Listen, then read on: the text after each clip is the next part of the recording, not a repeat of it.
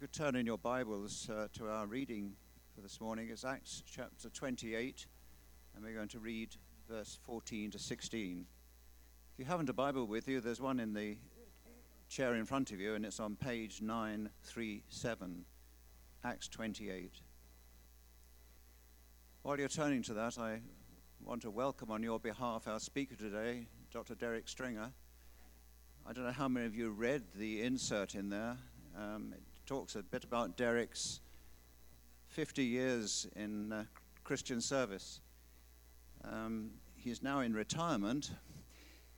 We, he, we uh, were listening to some of his old sermons last year, Monica and I, quite independently. And then three days later, I had an email from Derek to say he's coming to Canada for the first time. and I thought this is too good an opportunity to pass up. So I twisted uh, Pastor Paul's arm a little bit and um, he's agreed that Derek should read, uh, should preach throughout the day. And uh, he's actually going to have three sermons, all different at the three services. That's what's called pastor retirement. but we do indeed welcome Derek and his wife Pauline at the back. So, Acts chapter 28, verse 14. There we found brothers and were invited to stay with them for seven days and so we came to, to Rome. And the brothers there, when they heard about us, came as far as the forum, forum of Appius and three taverns to meet us. On seeing them, Paul thanked God and took courage. And when he came into Rome, Paul was allowed to stay by himself with the soldier who guarded him. Let's pray for Derek as he comes to preach. Father, we thank you for the reality of Christian fellowship. We thank you for your word and also for your spirit. We pray that your Holy Spirit will indeed equip and empower your servant, Derek Stringer, as he gives us your word this morning. And give us also receptive hearts to hear what you want to say to us, Lord, and especially to put into practice your word. So we seek your blessing on this time in the name of Jesus our Lord. Amen. Good morning. Thank you very much for the warm welcome I've already received. It's a delight to be with you. I know that visiting speakers, wherever they are in the world, tend to begin like that, but I do mean it, and I suppose that's the most important thing. Uh, earlier this year, I was in South America teaching at a seminary and involved at various Bible conventions and conferences over a period of time. And when I was there, I went into some quite remote communities where there are what I would call some pop up churches. They just put a tent up and 500 people would come in the morning, and a completely different 500 people would come to a service in the evening. It was that kind of situation, apart from other situations where they would have multiple thousands of people coming, and seeing for myself just how the church is making a difference, transforming people, not just in what they do on a Sunday, but in the community right through the week as well. And in this last visit, I was reminded how that so much of this began by an Englishman who had a call of God upon him and believed that God was saying, Go to South America and present the gospel to these people, that it may be information leading to transformation within their lives for eternal sake. Allen Gardiner was the name of that person.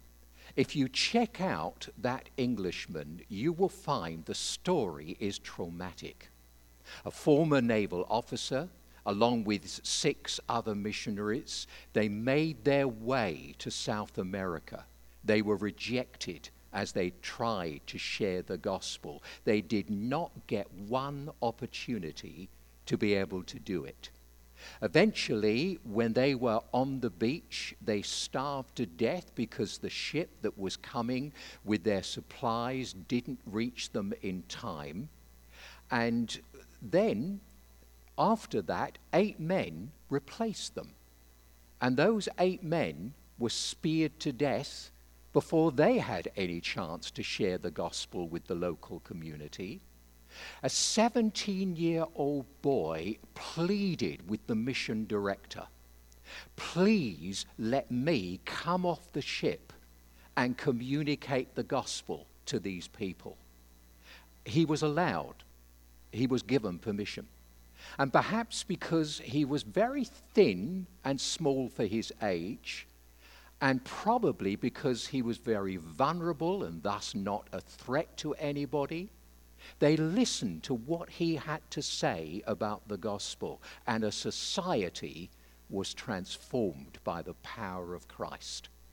So much so that Charles Darwin, involved in evolutionary thoughts, was so impressed by what he saw going on, he actually subscribed out of his own pocket to the mission organization, which still exists to this day. In England, it's known as the South American Missionary Society.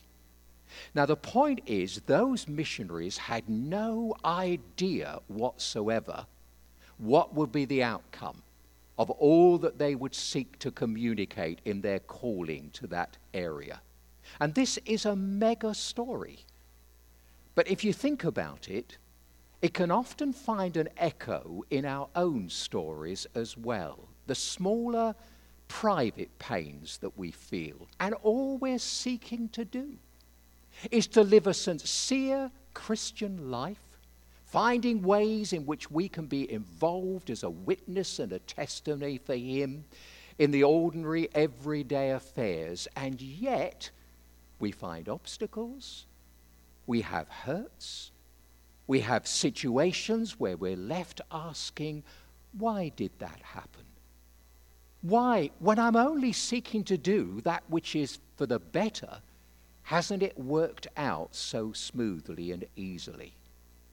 Now, Acts 28, the end of verse 14, speaks into that situation. Here you have the early historian of the church, Dr. Luke, the physician, along with a partner and supporter, Aristarchus, giving backup to the apostle Paul, who now, under arrest, is going to Rome. And we read this sentence, and so we came to Rome. The run up to arriving there was that he wrote a letter to the believers in Rome from Corinth, where he was being given hospitality by a man called Gaius. And he began by saying, I want to share with you the gospel because I believe that when I come to you, we can be of mutual benefit and blessing one to another. And I want to use you as a springboard to get on to places in the empire where the gospel has not gone. I'd like to be able to go on to Spain. And then later on, he says something which has become almost a cliche, a popular saying among believers, so that sometimes we only give the text quote and we don't need to take it further. All things work together for good to those that love God and are called according to his purposes. But have we thought about what happened after Paul wrote 828? It took four years for him to get to Rome. He traveled through a riot. He was under arrest. There were two assassination plots against him. There were 40 men determined under oath to kill him. There were 470 soldiers set to protect him against them. It was that bad. He was in prison, languishing there for two years. He experienced a shipwreck. By the way, what you read at the end of Acts is the best attested historical reference to a shipwreck from that New Testament world. And they ignored him when he said, It's going to happen, you know, if we set out for sail now. And yet he knew well what he was saying. He'd already experienced three shipwrecks in seeking to establish the church in regions beyond. He was nearly killed when the soldiers said, We can't allow prisoners to escape. They must die, or we will die and he saved 275 from that ship telling them they would get ashore by swimming or hanging on to planks, and Malta was the place where they landed. I hear people say, I will know it's God's will to do something if it all falls together. I ask, where do you find that in the Bible? And certainly, where do you find that in Paul's experience? Now, Malta was a popular retirement place for Roman soldiers, such as centurions, so he was practically assured of a warm welcome there. Was the centurion who was in charge of arrangements. And they gather wood in order to be able to warm themselves and dry their clothes. And that's when a snake fastens on to his wrist. It doesn't actually say in the text that it bit him, but that's what they assume has taken place. And when his body doesn't swell up and he dies, they then start to treat him quite differently, like a god. You know, someday God might let us check our life's archive. What do you think? And show us those things that could have happened but didn't happen because he stepped in and he prevented it from happening. So he prevented that shipwreck from ruining his life and finishing it early. And he prevented that snake from doing the same thing. And we often have experiences like that. But we tend to major on the times when we don't have experiences like that. And after this and all the setbacks and backward steps, we then read, and so we came to Rome. If we had a series of troubles like this, I think some of us would be looking for therapy. Why did this happen? When the man is only wanting to advance the church and to serve the gospel, why is it happening like this? Now, there are several answers that one could give to this, but I'm going to stick with the answers and the reasons that come from the context of this account at the end of the Acts. Because you see, I can make a prediction. Are you ready for this? at some stage in our life in the future, we will face some trouble. Now, I know you're all looking at me now and you're saying, This Derek Stringer, he is not just a preacher, he is a prophet.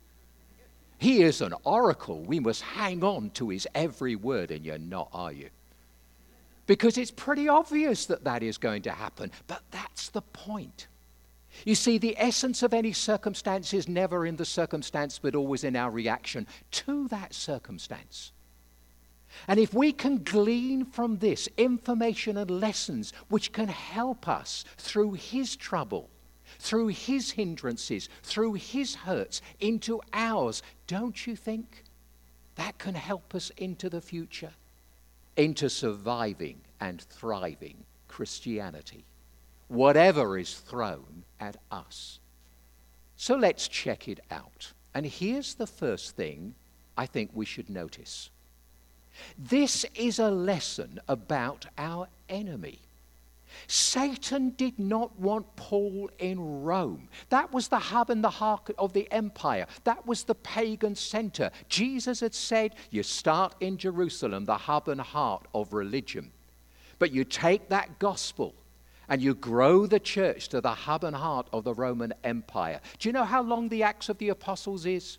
Between 30 to 35 years, I think probably about 33 years, the lifespan of the Lord Jesus, because of the Acts of the Apostles was volume two, a, a two volume work. In volume one, he was telling us in Luke's gospel what Jesus began to do. Now he's telling us what Jesus is continuing to do. Same head, different body here on church, which is the church, functioning and moving out.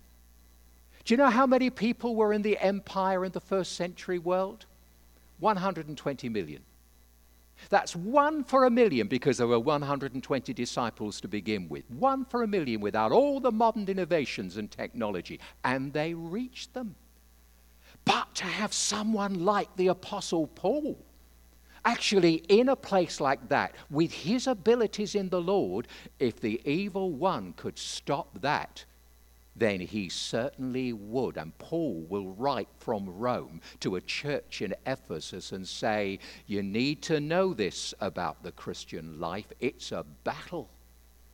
And it's not against flesh and blood, but against principalities and powers in heavenly places. The evil one cannot stop us getting to heaven, but he can seek to neutralize our effectiveness in the here and now. To the Thessalonians, Paul wrote again and again Satan stopped me from coming back to you to be a help to you. At other times, Paul said the Holy Spirit stopped him. So, how did he know the difference? I have no idea. I'll ask him when I meet him. But somehow he did. Do you remember that occasion when he wrote to a church about the thorn in the flesh and how he prayed for it three times? And I'm sure he prayed pretty hard and heavy, persevering prayers. And what happened? It's one difference between having no answers to prayer and having the answer no. And he was given an answer My grace is sufficient for you. And the big word there is is. I believe in the Wizard of Is. Because my grace really is enough for you. But this is the point. He came to understand that this thorn in the flesh was a messenger of Satan. And yet, it was something that God was permitting in this fallen world because it had so many insights, so much revelation from the Lord. It would keep him humble and thus ongoingly usable under the mighty hand of God. So, what he saw as a messenger from Satan was simultaneously an opportunity for greater usefulness and blessing through Paul into the future. And Satan delayed Paul getting to Rome, fighting every step of the way. Now, the storm and snake are literal. But I believe that Luke picks them out because they have a spiritual application as well. Jesus was threatened by a storm and he recognized there was a power behind that storm seeking to stop his ministry, and he rebuked that storm as if it was personal. And the first and last books of our Bible talk about a snake, that serpent that would seek consequences leading to the fall of the world. And you read the last book of the Bible, and it reads there about the accuser that is Satan and how he needs to be dealt with. God could have stopped the shipwreck. He could have stopped the snake and so much more, but he deliberately allowed it. But it was something that was coming from the evil one as well. And we need to know that. And that can help us in our surviving and thriving plan. There are lessons there about our enemy. But furthermore, there are lessons about expectations. You see, Paul coped because he didn't expect an easy ride. Some people expect too little from their Christian experience, and some people expect too much. They are not satisfied with the hope of a trouble free future, they want a trouble free now. They confuse Christian experience with expectation. We should expect that ultimately all tears will be wiped away, but not in the here and now. And proof positive of this is Paul. I think he was the greatest Christian there has ever been.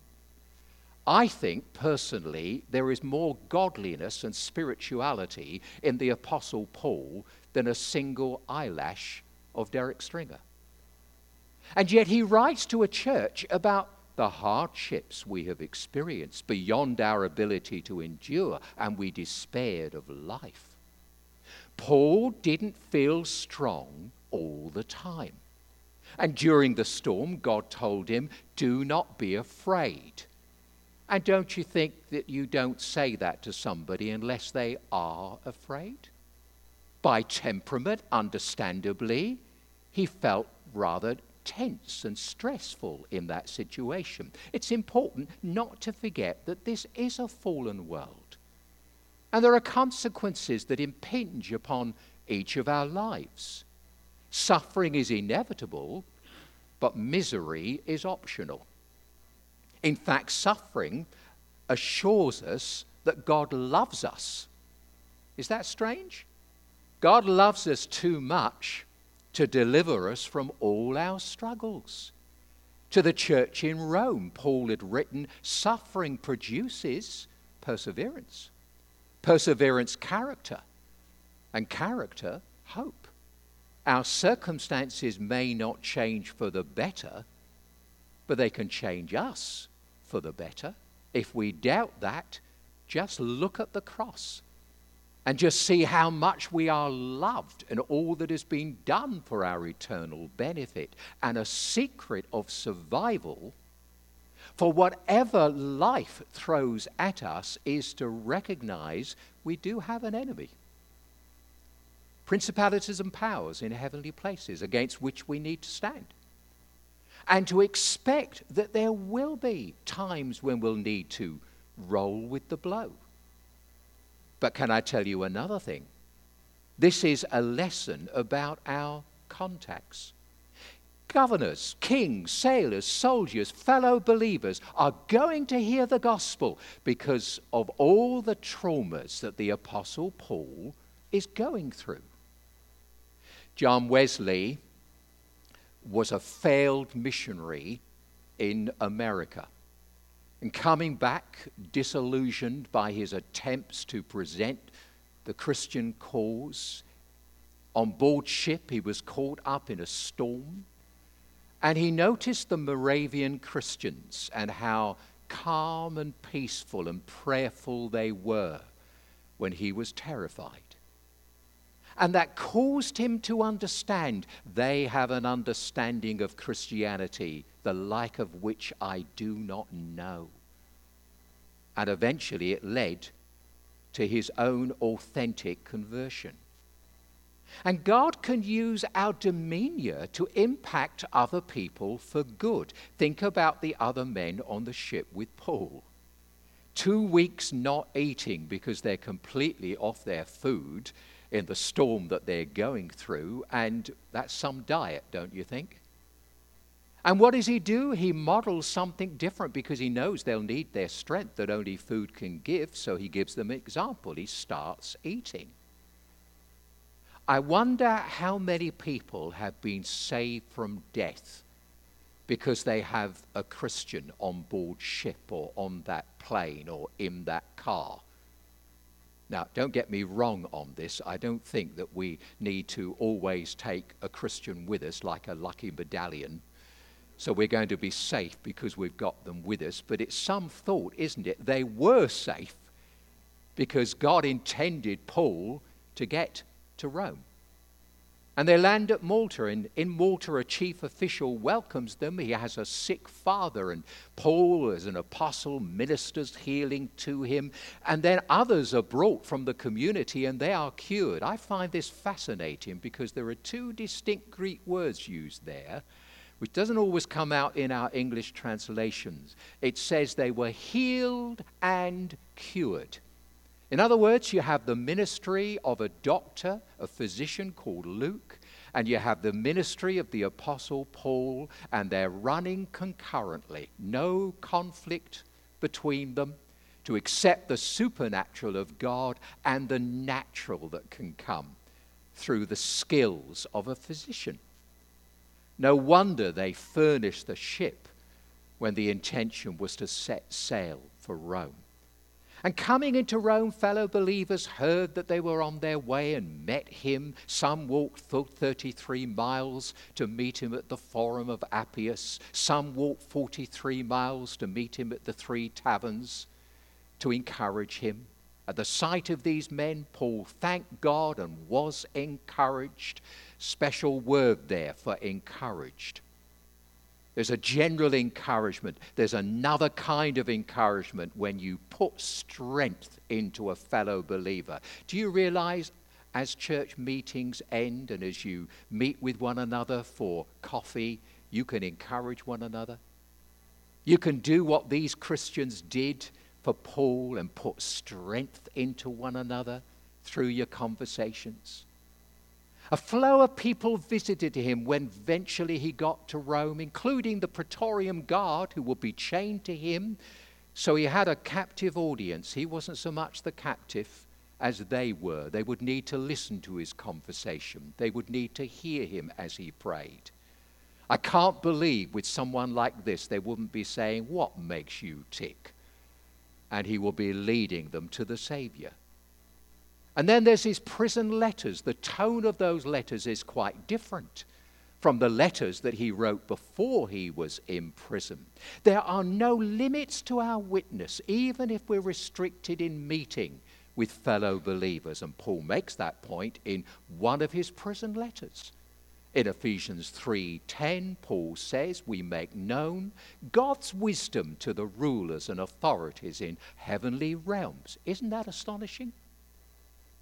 Joni Eareckson Tada is probably the most famous disabled woman as a Christian in the world, in a wheelchair since aged 18 and a diving accident. She tells in one of her early books how that she shared a room in hospital with a, a young woman called Denise Waters. She had been happy, a popular 17 year old. And then her legs began to give way, followed by her neck. And then she went blind. It was the symptoms of multiple sclerosis. Every night, her mother would come, talk with her, read the Bible to her, pray, give her a good night kiss, and go home. But she was gradually being forgotten by everyone else. One morning, Joni woke up and discovered the bed next to hers was empty. Denise had died during the night. She said to her friends when they called, You know, what was that all about? I don't understand. It makes me feel very angry. What a life! What a waste! And they read to her Ephesians 3:10 and they also included Luke 15:7 about the angels rejoicing, the witnesses that there are beyond human flesh. And it helped her. Do we get this? Joni sent a note to Denise's mother. I am sure that the angels and demons stood amazed as they watched the uncomplaining patience of your daughter.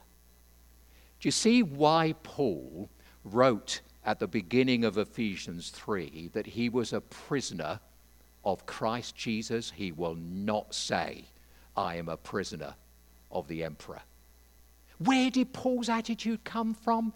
Jesus says, Where our treasure is, there will be our heart. We all have a treasure, something we want most in life. What was Paul's treasure? It's Christ. And belonging to Christ, he said, I can approach God anytime I like.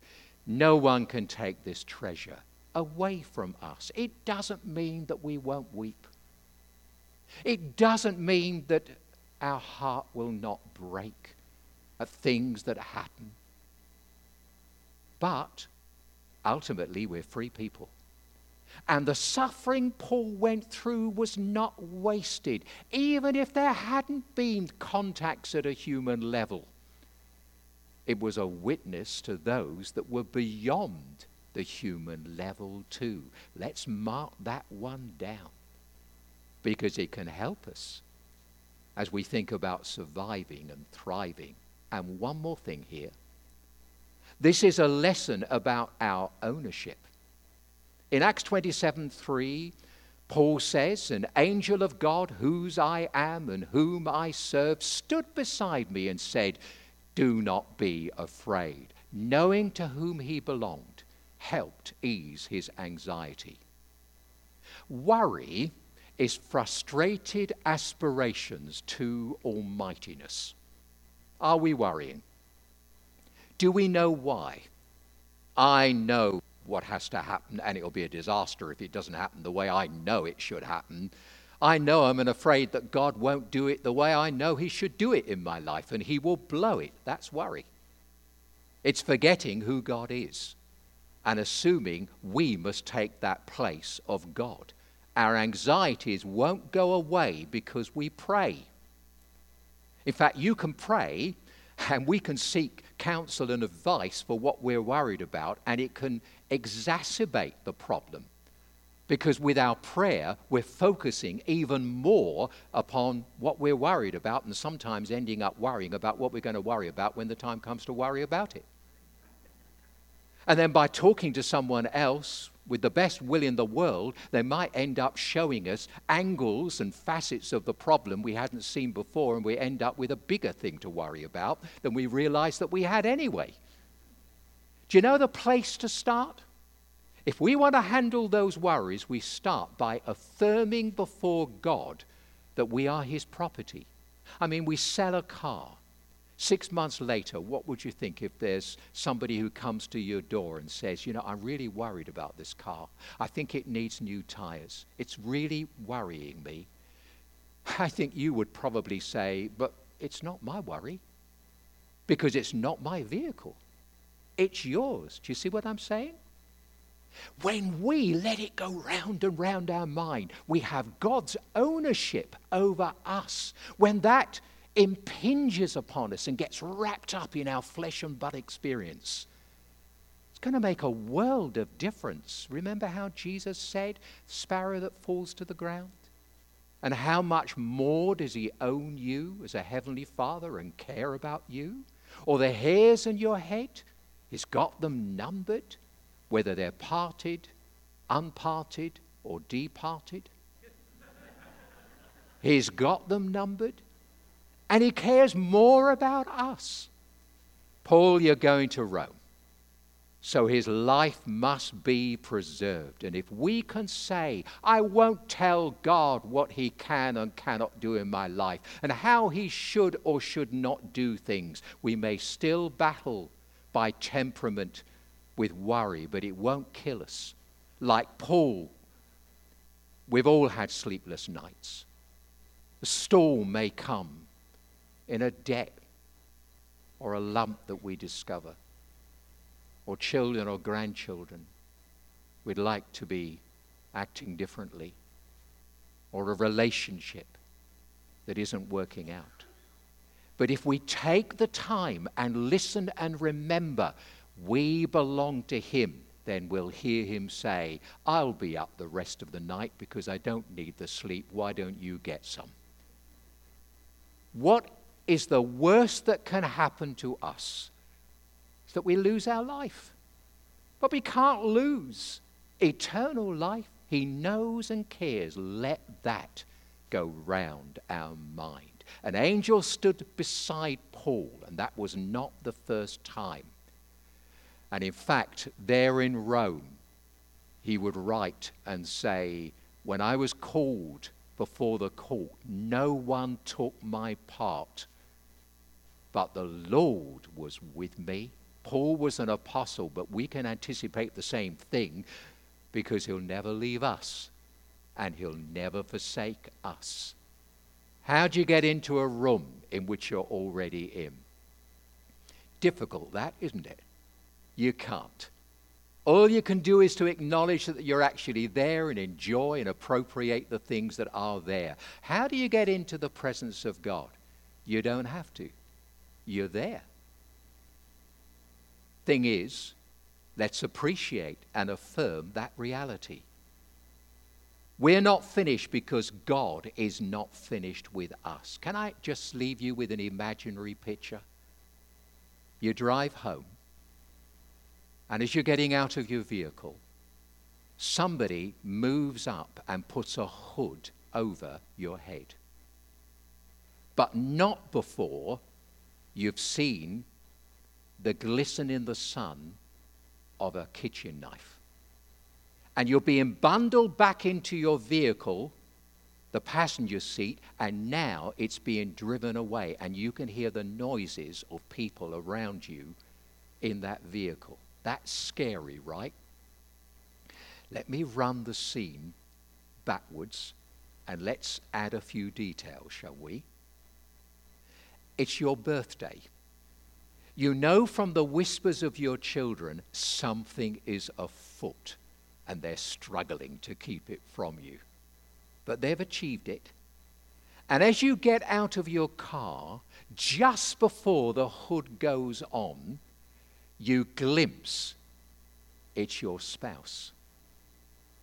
And you know you're going somewhere, the knife will be to do with the birthday cake you will be anticipating. Doesn't that change everything?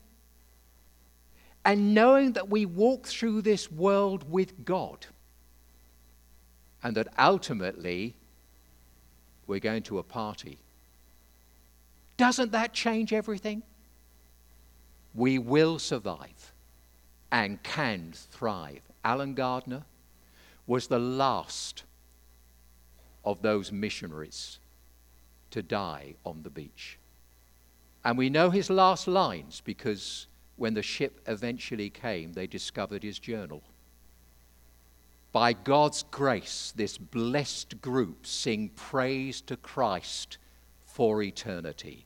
God's plan was to prepare the way for the gospel through their ministry.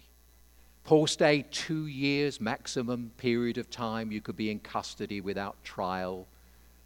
A runaway slave will come to the Lord during that time. He wrote letters. He preached without hindrance, like the sun that melts the butter but hardens the clay. The gospel made a difference to some, softening them and hardening others. It always was going to be that way. The Old Testament said so. Likely he is released after two years. He gets to Spain. Finally, he will be beheaded. Can you imagine the scene from Paul's perspective, kneeling and waiting for the sword to come? And when he hears the swish of it, did I say to live is Christ? To die is gain. I understated it. Home at last to hear the well done my good and faithful servant.